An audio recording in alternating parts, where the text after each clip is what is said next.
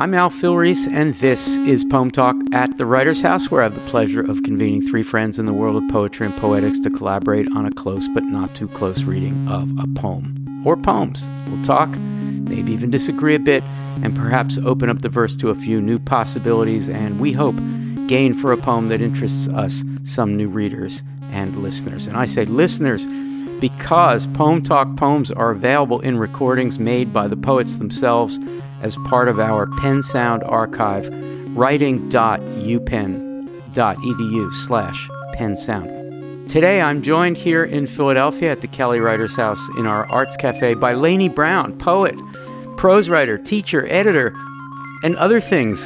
Author of more than a dozen collections of poems, three novels, and who has edited several important collections such as I'll Drown My Book, Conceptual Writing by Women, and a new collection of essays on the poet's novel, A Forest of Many Stems.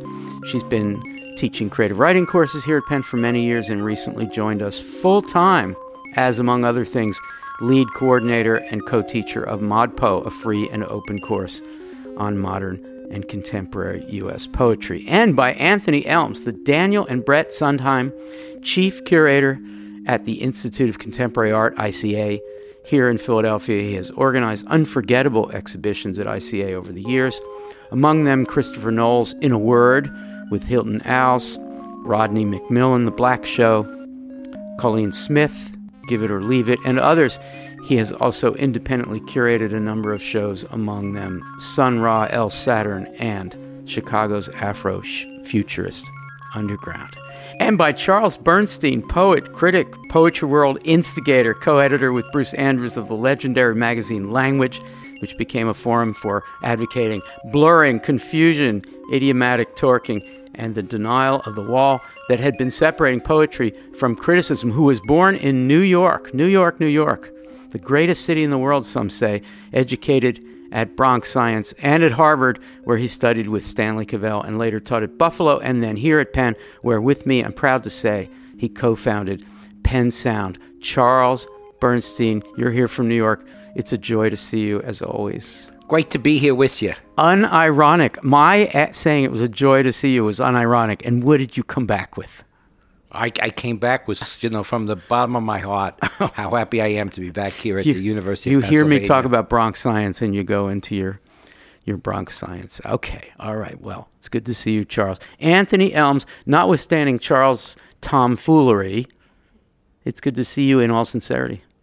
It's a pleasure to be here as a longtime listener and first time, um, first time, uh, I guess I don't even know what I am. You're a patsy.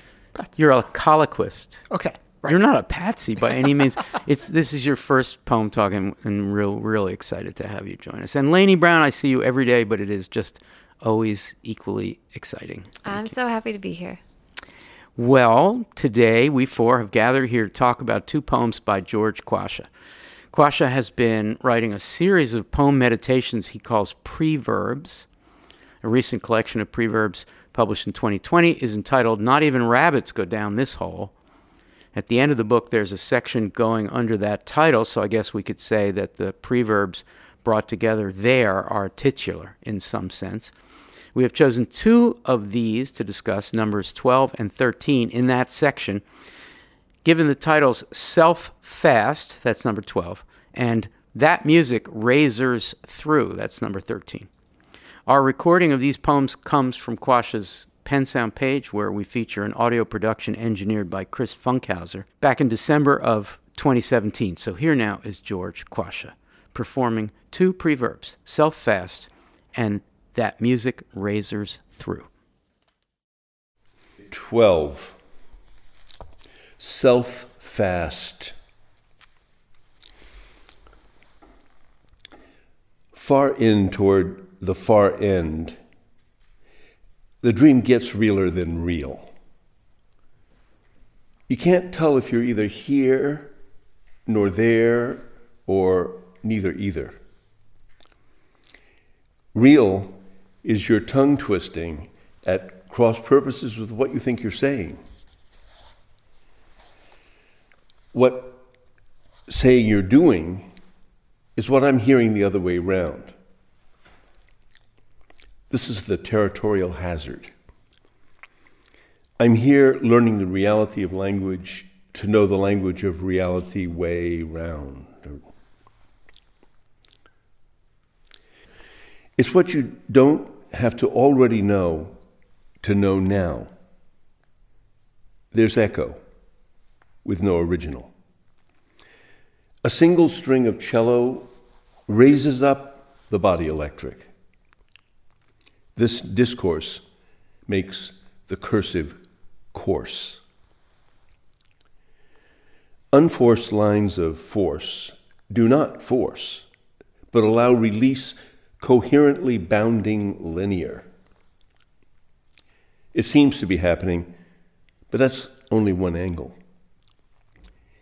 Being, thinking, is speaking true. We think what we hear should excite like life, which is never enough. Could be. Thinking gets urges. Reading glimpses forces. The lines haunt nature from within. When music timely touches your timeless zone, it stays near. Not mine to reason sly, but to shoo or fly. She sings like this into my place of fear.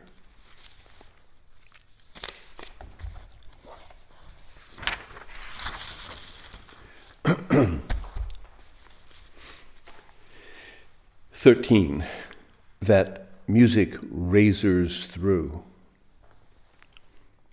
Sir, your persona is showing, is the first line of the opera to come. Such a tune carries involuntary satisfaction. Thinking is only the never thought. An instant thought is too quick to say, like life. I only like fantasy I can believe in once and for all. Otherwise, it's not fantastic. The mirror spills.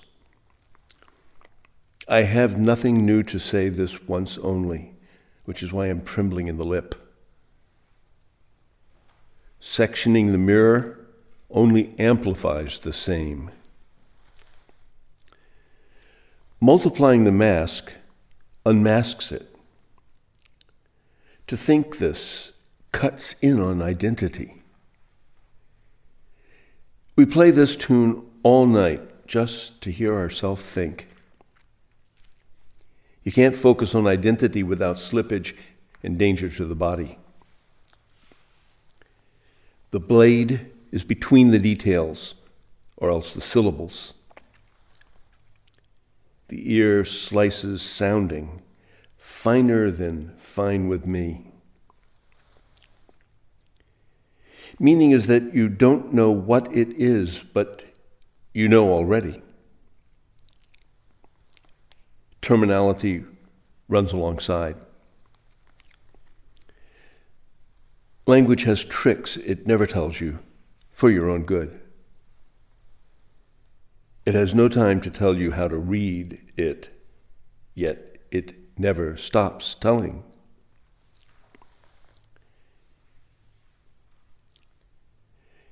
Over time, it cuts you through the veil until you know it's you. Laynie, every line is a sentence. First question Since each line is a sentence and could conceptually stand alone, or grammatically, or by way of the territory of its reference to the world or not to the world, could stand alone one question arises is do any come in sequence? Do we do we connect one line to the next or do we read them as independent sentences and then it's our brain that's connecting them? So that's one question. And the other is they all tend toward aphoristic. Some are really aphoristic. Others are just aphoristic because all the rest are so aphoristic.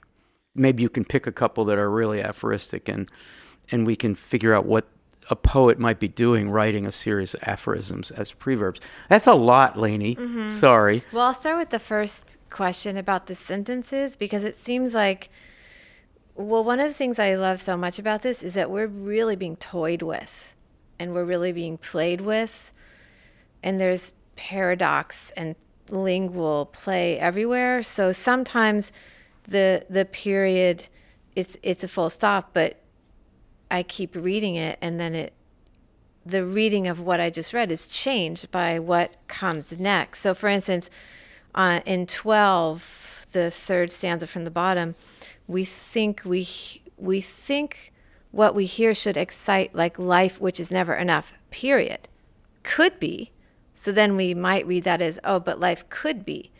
And then it's Yes. could be thinking gets urges. So then it's changed Right. in the tercet. It's changed twice dramatically. So we have opposite meanings. So could be could come from anywhere. It could be just a phrase, or it could be a response to the provocation of the previous line. Human nature Yeah. being insatiable and it's never going to be enough or or it could be it could be enough so depending on the inflection there's two different ways and then thinking gets could be thinking if you connect it to the next line could be thinking gets urges and that's a third way and i think these things all connect to aphorism adages because it they're all torqued They're all torqued. Okay, Anthony. Then to you on aphoristic language. Um, it's pretty unusual for someone. To, pe- people don't talk aphoristically one after the other. No, no, no. Um, yeah, it's funny. Like I read these a lot of times before I listened to his recording, and so I was trying to make the sentences in a stanza connect to one another, and I was trying to put like a, a bookend on each poem and sit with them. But then listening to his, his reading separates them again, and so suddenly I was like, I could never get them back into poems, and I could only sort of treat them as aphorisms. Right. And I've always liked that Georg Christoph Lichtenberg, who's considered one of the you know originators of aphorisms, described them as truths and pennyworths. And so I've always liked that because like an aphorism is true only if you don't you know open the horizon. So I really like like these sentences like almost to the end of um, that music razors through when you've got language has tricks it never tells you for your own good. Seems easy easy to get into. And then the second one is it has no time to tell you how to read it, yet it never stops telling. So presumably the it there is language. Presumably, but then the more and more I read it, I keep doubting myself Yeah. if I should be taking that it to language or if it because there's its, there's theirs here, there's you know, that's there's lots of things that are slippery with w- whether I want to modify it or, you know, actually tether it to anything or just let it be.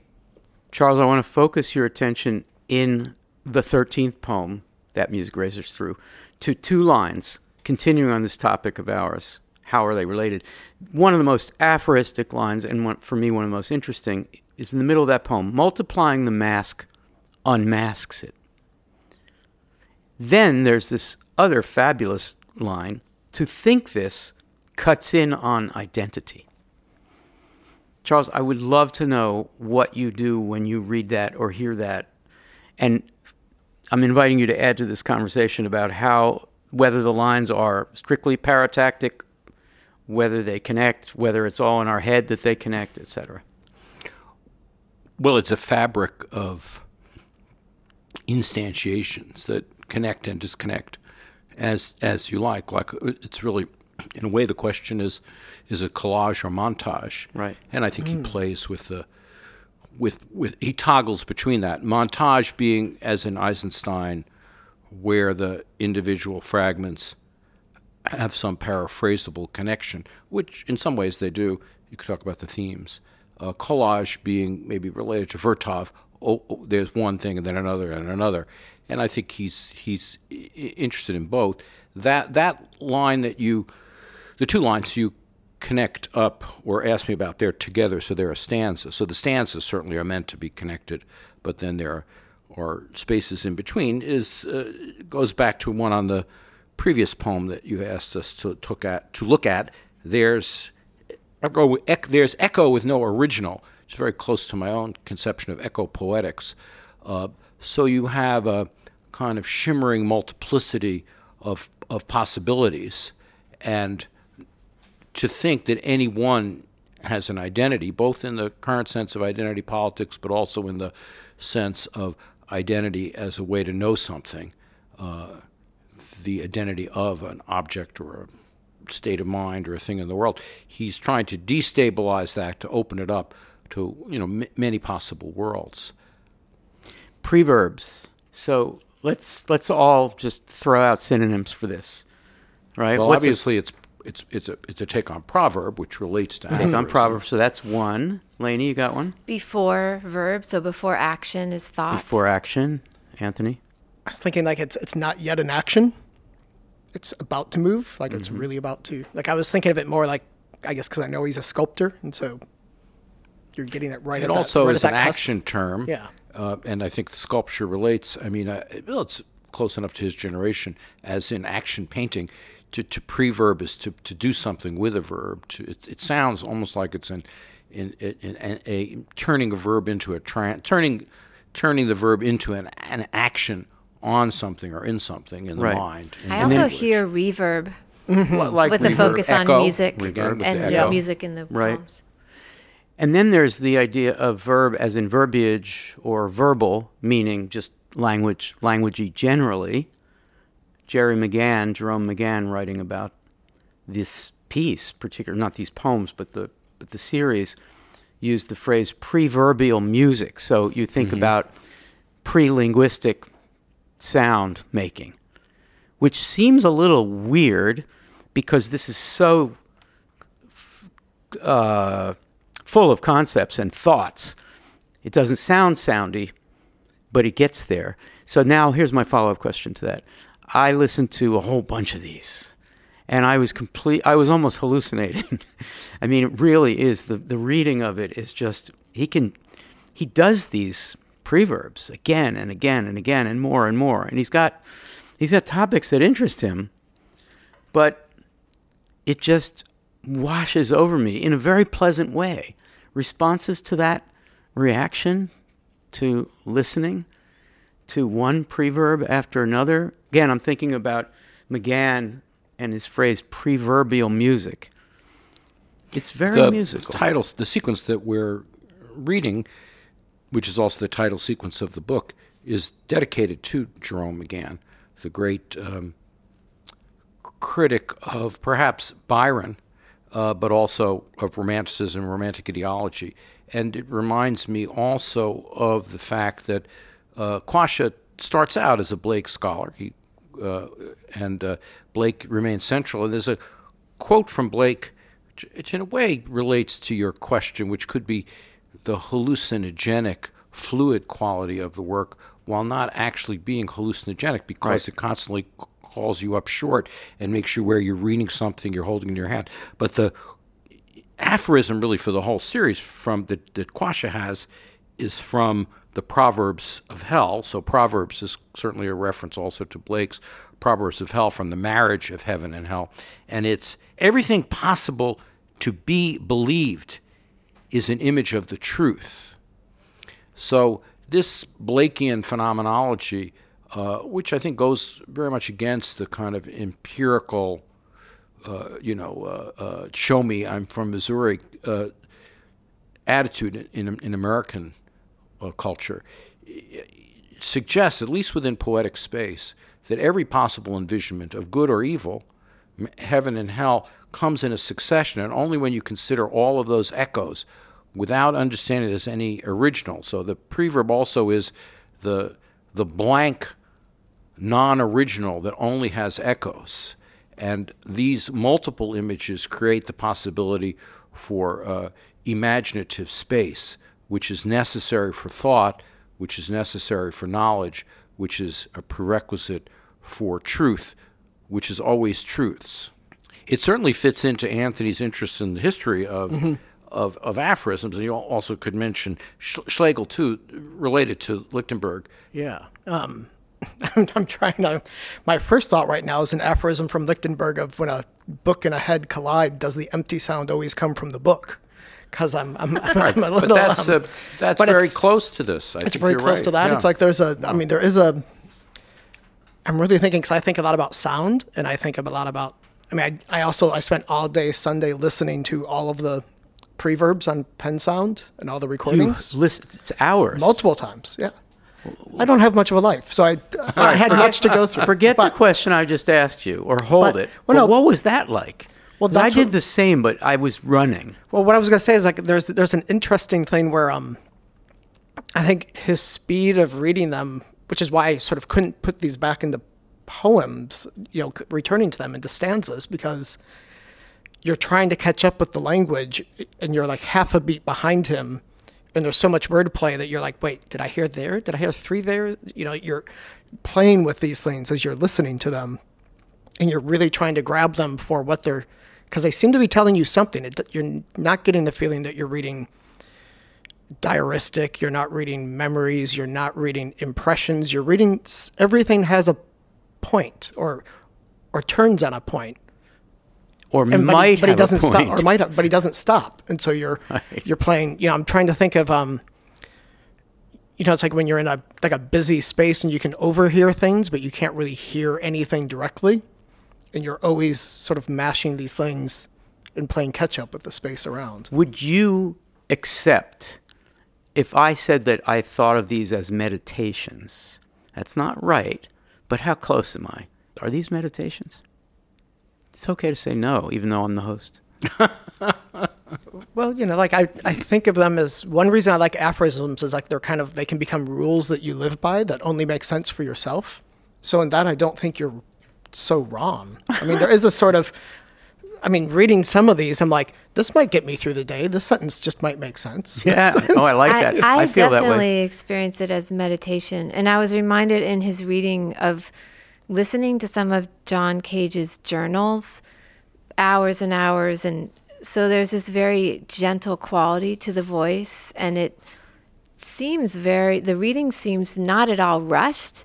And yet I, I kept needing to pause it to actually try to think about what was being said. So I could experience it as washing over me, or I could read it very closely. But I feel like one of the things that points to meditation is that there's this obsession with thinking and also kind of a disintegration of thinking and a question of what's real. So the title Self Fast, there's many ways you could read that, but one way you could read it is I'm fasting from self with a lowercase s, From which is very uh, al- Yeah. aligned with so many meditative traditions. I have a You know, there question. is a reference to Cage in our, our poem, right? In the second poem. Yep.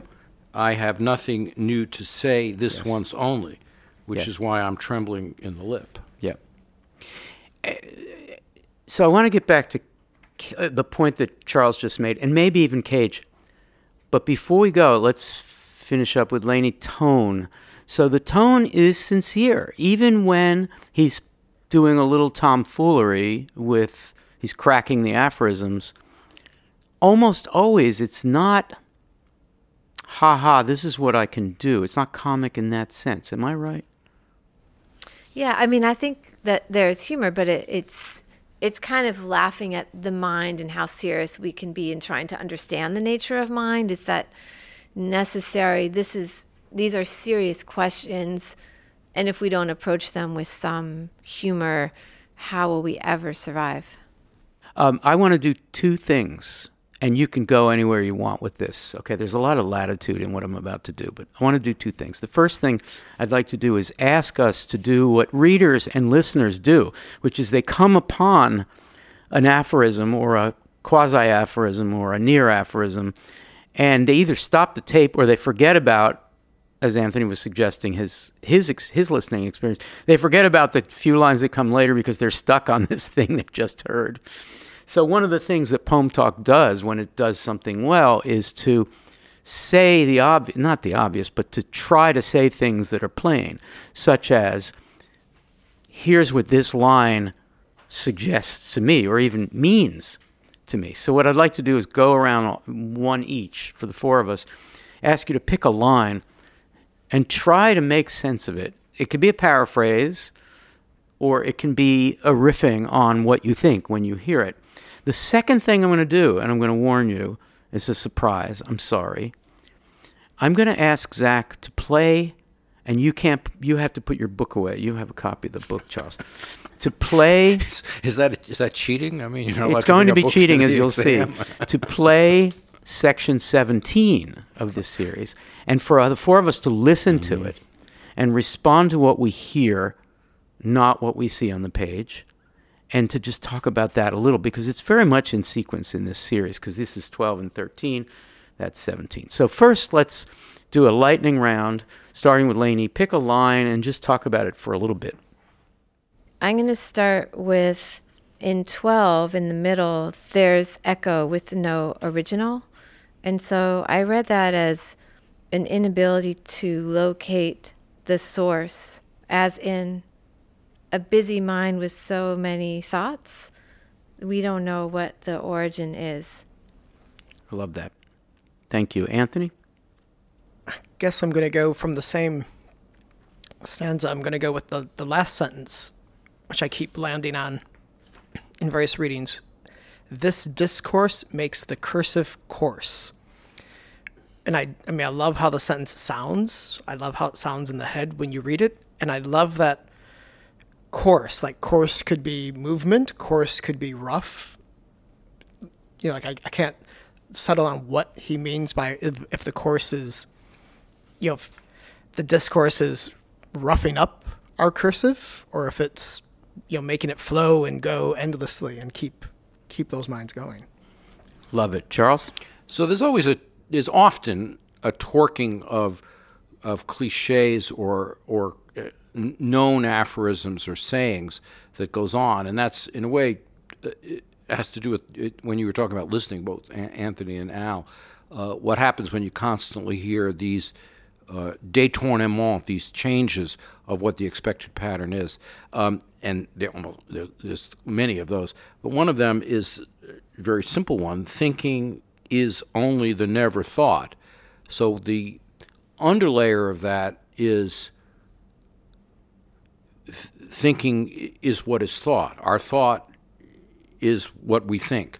I have a number of poems with the same set of things. What I thought is what I meant, and what I meant. But this is very Wittgensteinian, um, and it, it suggests uh, Quash's allegiance. Quash was born in 1942. Um, it, it suggests his allegiance to uh, pragmatism and to kind of a Dewey-like process as reality, as would many of his contemporaries and the generation earlier, like Creeley and Antin, who he'd be connected with. That thought is always a scleroticized; it's something fixed, and that what one wants is an active thinking that doesn't have a final object, but that that echoes on to other thoughts. Ah, great. Thank you, Charles. That's Can fantastic. addendum please, to that? please. yeah. it's just worth adding to that that he's worked a lot with the video artist Gary Hill. Yes, a who's wonderful worked a lot with you know Wittgenstein and like is, is very much tied to the same sort of idea of thinking that and Gary to Hill activate. book, big artist book, is a beautiful book It's of gorgeous, his, and yeah. very very closely connected with that. Yeah. Yeah, I mean, to talk about this person as merely a poet is obviously not doing him a great Well, he's service also because he's an done. important publisher, which the Station Hill, Station going Hill, back yeah. to the the seventies. Yeah. So my uh, my choice is it's really in line with what Charles said, which was just just now, which was so fantastic. The beginning of twelve is about uh, first. It's about how real a dream is. You know, you get to the far end of the dream and things get realer than real. That is just fantastic.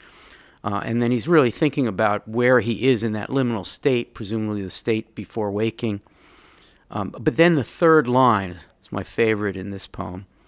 Real, so he's already been talking about what's real. Real is your tongue twisting at cross purposes with what you think you're saying.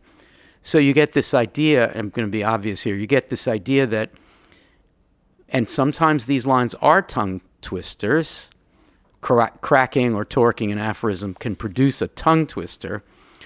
But if your tongue is not saying wh- what is real, the language as it's supposed to be, then it is at cross purposes with the intention, this goes back to what Charles just said, with the intention, with the thinking that you're trying to produce in the sounds that actually come through your tongue. And if you create a kind of um, malaproposition, which so many of these aphorisms are, you can create something that is dreamlike. Going back to the first line. I just love that. Okay, here we go. We're going to listen to poem 17 in this sequence. You can't look, Charles. No. What page is that again? No, you're not allowed to look. 17. Getting out from under a life dragnet. If I could cancel the circa 34,000 preverbs recorded to date for novelty, would I? An answer here had no relevance to a previous line by novelty in its principle. Expect nothing is the poetics. A poem is a species of language unconcerned with me, me as merely me, has its own ups and downs which make it mine, the mine not mine. Disavowing nothing is the operative poetics. Nor reaching further than sense attends in a moment's going by even now. Language hides from view the facts inside the fact that it is alive. Its nature is to elude showing knowing its nature. Stop this, she says.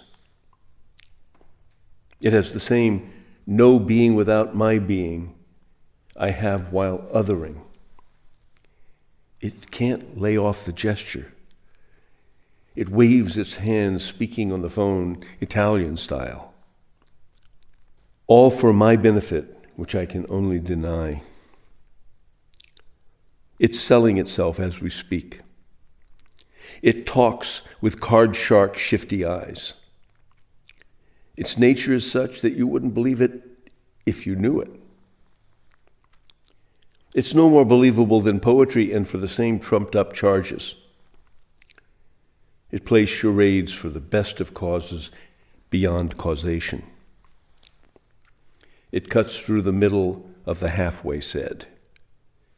It sucks in its incompletions between syllables half uttered. This dance is happening nowhere fast. Its belief is a tune to come. Wow. wow. Okay, first impressions. Anthony, give us a first impression. Maybe because it was towards the end, I'm really sitting with halfway said and thinking of that as a phrase Mm-hmm. and how there's all this getting you between things and undoing things. So, Kind of like halfway heard, which is what you've been talking about. Yeah. Laynie, what do you think of that? Um, I'm just thinking about language as a character that we experience as something that cannot be possessed, that has its own agency, that is very, you know, changing, mercurial. We can't get a handle on it.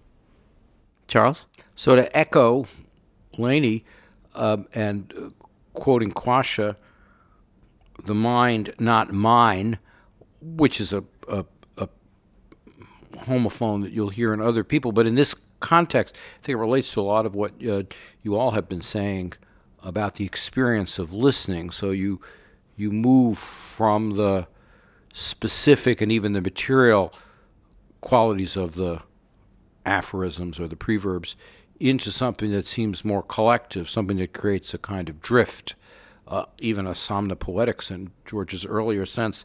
And uh, this is an aspect of what I want to call as euphemistically as possible Eastern thought, because he's not specifically referencing Taoism or Zen, but and and I think it's important that he's that he's not saying that, but nonetheless, growing up in the period that George and I did, it relates to some of the turn away from a kind of Western, goal-driven, Judeo-Christian teleology. This poem, more than the others, um, has lines which follow that that seem to follow. So the riff on it, we get a lot of it, and for a while, it is the sort of Wallace Stevensian modern it.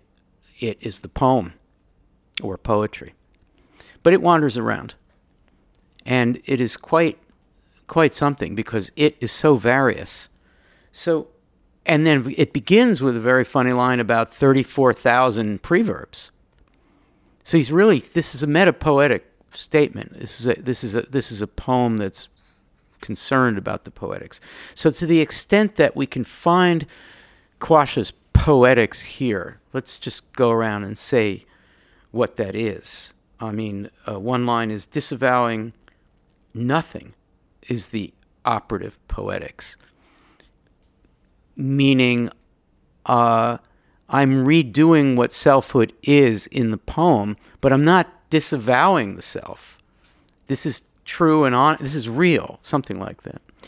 So that's one sta- uh, stab at it. Laynie, what's your thought on this? Um, I'm if I'm trying to quote if I got this down correctly. A poem is a species of language unconcerned with me. It's close if it's not exactly right. That's a poetic statement. That is, uh, yeah, that's a really clear poetic statement. Again, poetry having a life of its own beyond the person, even if he, speaking of his own poetry, it, Right. it goes on with in its own, it's independent. But it also seems to speak to a kind of uh, collectivity as opposed to an individual approach to literature. It has its own concerns. We all have our own concerns, including a poem. Yeah. Anthony? Yeah, I mean, I think, I mean, there's a way like he's obviously trying to deny a sort of, oh no, I don't want to really, because he doesn't use the word really deny. He doesn't really deny anything. He might disavow, but it seems important that he doesn't really deny, he doesn't stop things. Right. He just turns away from them.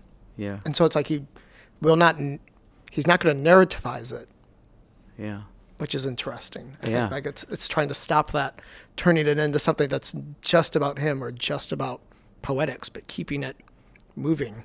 There is denial there. Um, Well, all, Yeah, all right, I mean, the word right. deny. yeah. All for my benefit, which I can only deny. It's selling itself as I speak. That's right. That's right. Okay, I take that back. But No, no, I don't think. but, What, you know. I, I don't think it contradicts what you're saying. Here's that. Here's that three lines. All for my benefit, which I can only deny. It's selling itself as we speak. It talks with card shark, shifty eyes. Um, this goes back to Laynie's idea that this is not about George or an individual poet. This is clearly a poetics that gets out there. You can't, once you do the project, it's just going to be there. You can't do anything about it. Charles? I suppose that's the Confidence Man by Melville. Uh, you, and and one of the things, and I'd say this is so so pervasive in what I do, is that uh, you you make a certain number of meta comments to sort of disarm somebody listening. Could be this, could be that, and the, the metapoetics in this case do dissolve into some sort of larger perceptual flow. So, in answer to your earlier question, uh, the while the title is is funny, uh, w- with the rabbit hole, in in general, uh, I I don't think he's meditative or comic. I think that it's uh, it's a set of conceptual provocations that move one back in through the flow of consciousness to expand consciousness. In a way, he's a classic uh, person of uh, of 1960 maybe or the 60s of, in terms of expanding consciousness. I want to read just something that he writes about that responds partly to the question of the framing of the whole thing. The first of the preverbs he says is from 2011. The preverb's basic unit is the line. So he's sticking to the line even though of course it's prose poems and the limit of the line is the parameter of MS words 81 characters, no run over line. So he keeps it to 81 characters each line and then You mean that's a limit? that's the limit to Yeah. any one line, and the work mm-hmm. is composed of lines. And then, though actually doesn't say it here, of course there are stanzas sometimes, and then poems, the, the, larger frame, and then series. So he writes them in in series. And this seriality is a word I should have used earlier when I was talking about collage and uh, and montage, because he's operating within a poetics of seriality. You think of Jack Spicer's famous comment that he doesn't want poems to be like a one night stand. So there has to be a connection, but the connection is through the flow, not even of perception, but a multiple and and contradictory uh, in, images of reality. Well, we could talk about this amazing work forever. It, it, it, does have a sort of forever quality to it, but we can't. So let's go around for final thoughts, something that you meant to say today, but the conversation just didn't drift that way. So, Charles, do you have a final thought? Let me read what I wrote about it, which is on the back cover. Quote, words say too much to let you know the truth. George Quasha's torqued, enigmatic preverbs create unlikely balances among discrepant engagements. The vectors of these marvelous poems work at cross purposes, keeping each other aloft. These are sparkling aphoristic aporias for a new age in an old time. Poetry, says Quasha, resists immortality with difficulty and also with wit and charm. Be here now, in which case immortality will take care of itself. Follow up and ask you about resists, it's his quote, resists immortality with difficulty. He doesn't resist immortality by introducing difficulty. He has a hard time resisting immortality. Which is it? The latter. The latter. Yeah. Interesting. But of course, and in fact, they give the blurb for me. They say author of Attack of the Difficult Poem. So I mean, they, they, they picked that one. They, yeah, wait, I mean, whatever. Wait, our listeners need too, to know that Charles obviously like, he's trying to talk about the legacy of difficulty in modernism and contemporary yeah. work. Yeah. But he's changing the sense of difficulty to be a process like grappling. Yes. So when the when the designers of the back cover identified you as the author of Attack of the Difficult Poems, they had obviously read the blurb and were saying something. What were they saying? Well, I think they were tr- trying to, to, to allow this echo to be clear and maybe to underline the the wit of Quasha's yeah. phrase. Great. Okay. Laynie, final thoughts? So there's a phrase, um, the reality of language, it gets turned to the language of reality, which I think is beyond language, which reminds me of something that Norman Fischer once said everything and its opposite are true. I don't know what is the source of that, but that's a Buddhist saying. Everything and its opposite are true. And this poem seems to epitomize the challenges involved in trying to grasp that paradoxical truth with music and lightness and, and gravity so that they're not in conflict. Everything and its opposite are true. Nice. Anthony, what's your final thought? My final thought was just another question that I always had reading these how to read, because some of the lines are italicized. And I'm trained as a reader to think of an italic as either emphasis or quotation. So if I think of these as quotate, if I think of some of the lines as quotations, what does that do? Yeah. This is a problem, action? isn't it? Because they're all sort of quotations. Mm-hmm. But then there are some italics, such as, Sir, your persona is showing. Being thinking is speaking true is the other one. Not mine to reason sly, but to shew or fly. Yeah. It's Yeah, I love that.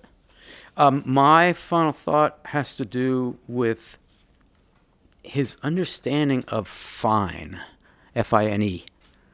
Uh, he's writing about sound at a certain point in 13 that music razors through. There's a slicing, fine slicing going on there.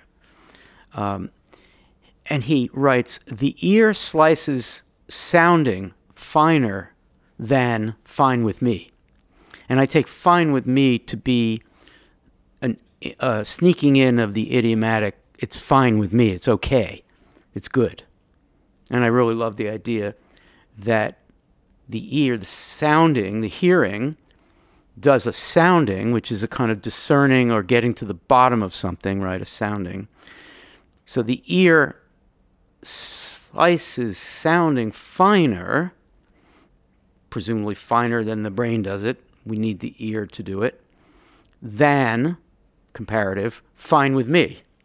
And I just love, I don't quite know what to do with it, but I just love the idea that something carefully discerned, something sliced finely, is fine, is good, is okay, is affirmed.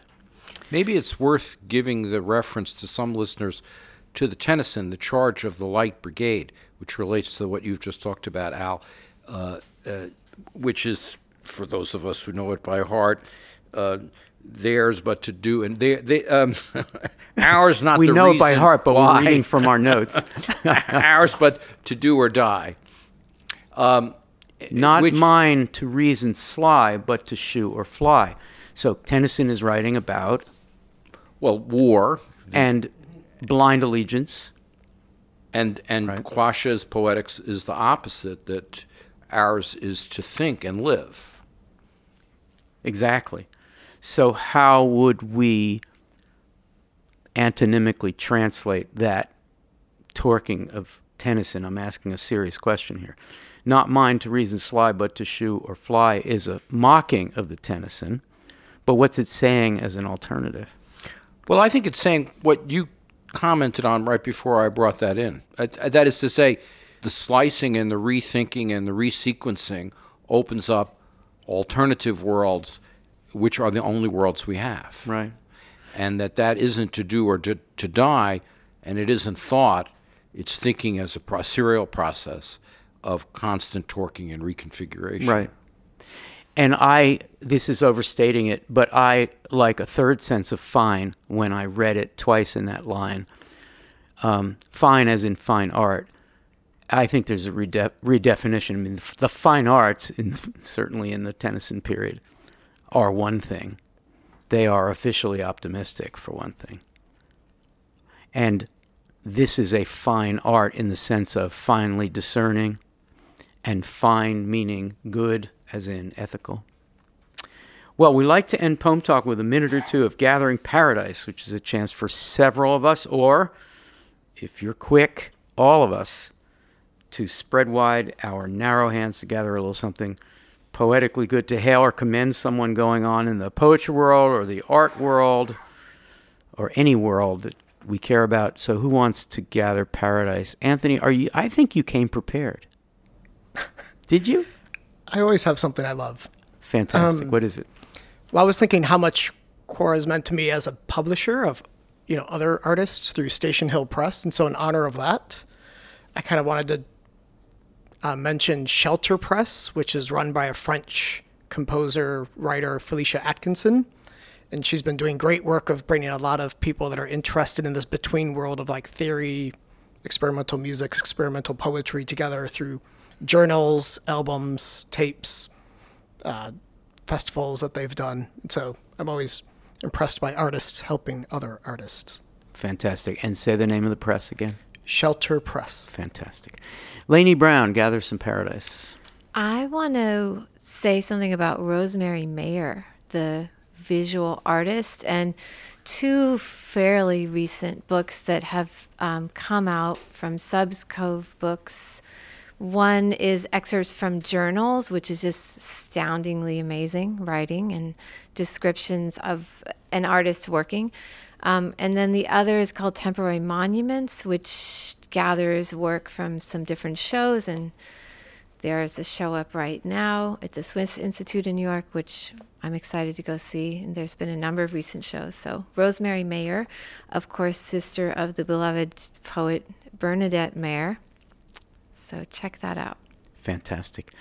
Charles Bernstein, gathers Some Well, I'm going to mention 1960, our host Al Filreis's Oh, fantastic book. So nice of you. Um, and um, we had a terrific event here last week about that. And uh, 1960 brings together different leitmotifs or threads from film, poetry, novels uh, to bring into the consciousness of the reader, because it does work as a as almost like a poem. It's a series of linked essays. Uh, the repression of the trauma of the Second World War as it emerges in 1960 and it opens up to what we popularly think of as the 1960s. Thank you, Charles. Very nice. Appreciate that. So I'm going to do something like that gesture for my uh, Gathering Paradise. I am going. I think that Anthony Elms is Paradiesel as a curator, and I've admired all the shows that you've done at ICA, but the one I'm particularly excited to tell people about and to ask you to comment on briefly, if you don't mind, is the show featuring the work of Christopher Knowles, and it's subtitled "In a Word." I'd love, I'd love for you to put into the record Poem Talk what that is about, or what Christopher Knowles' art has been about.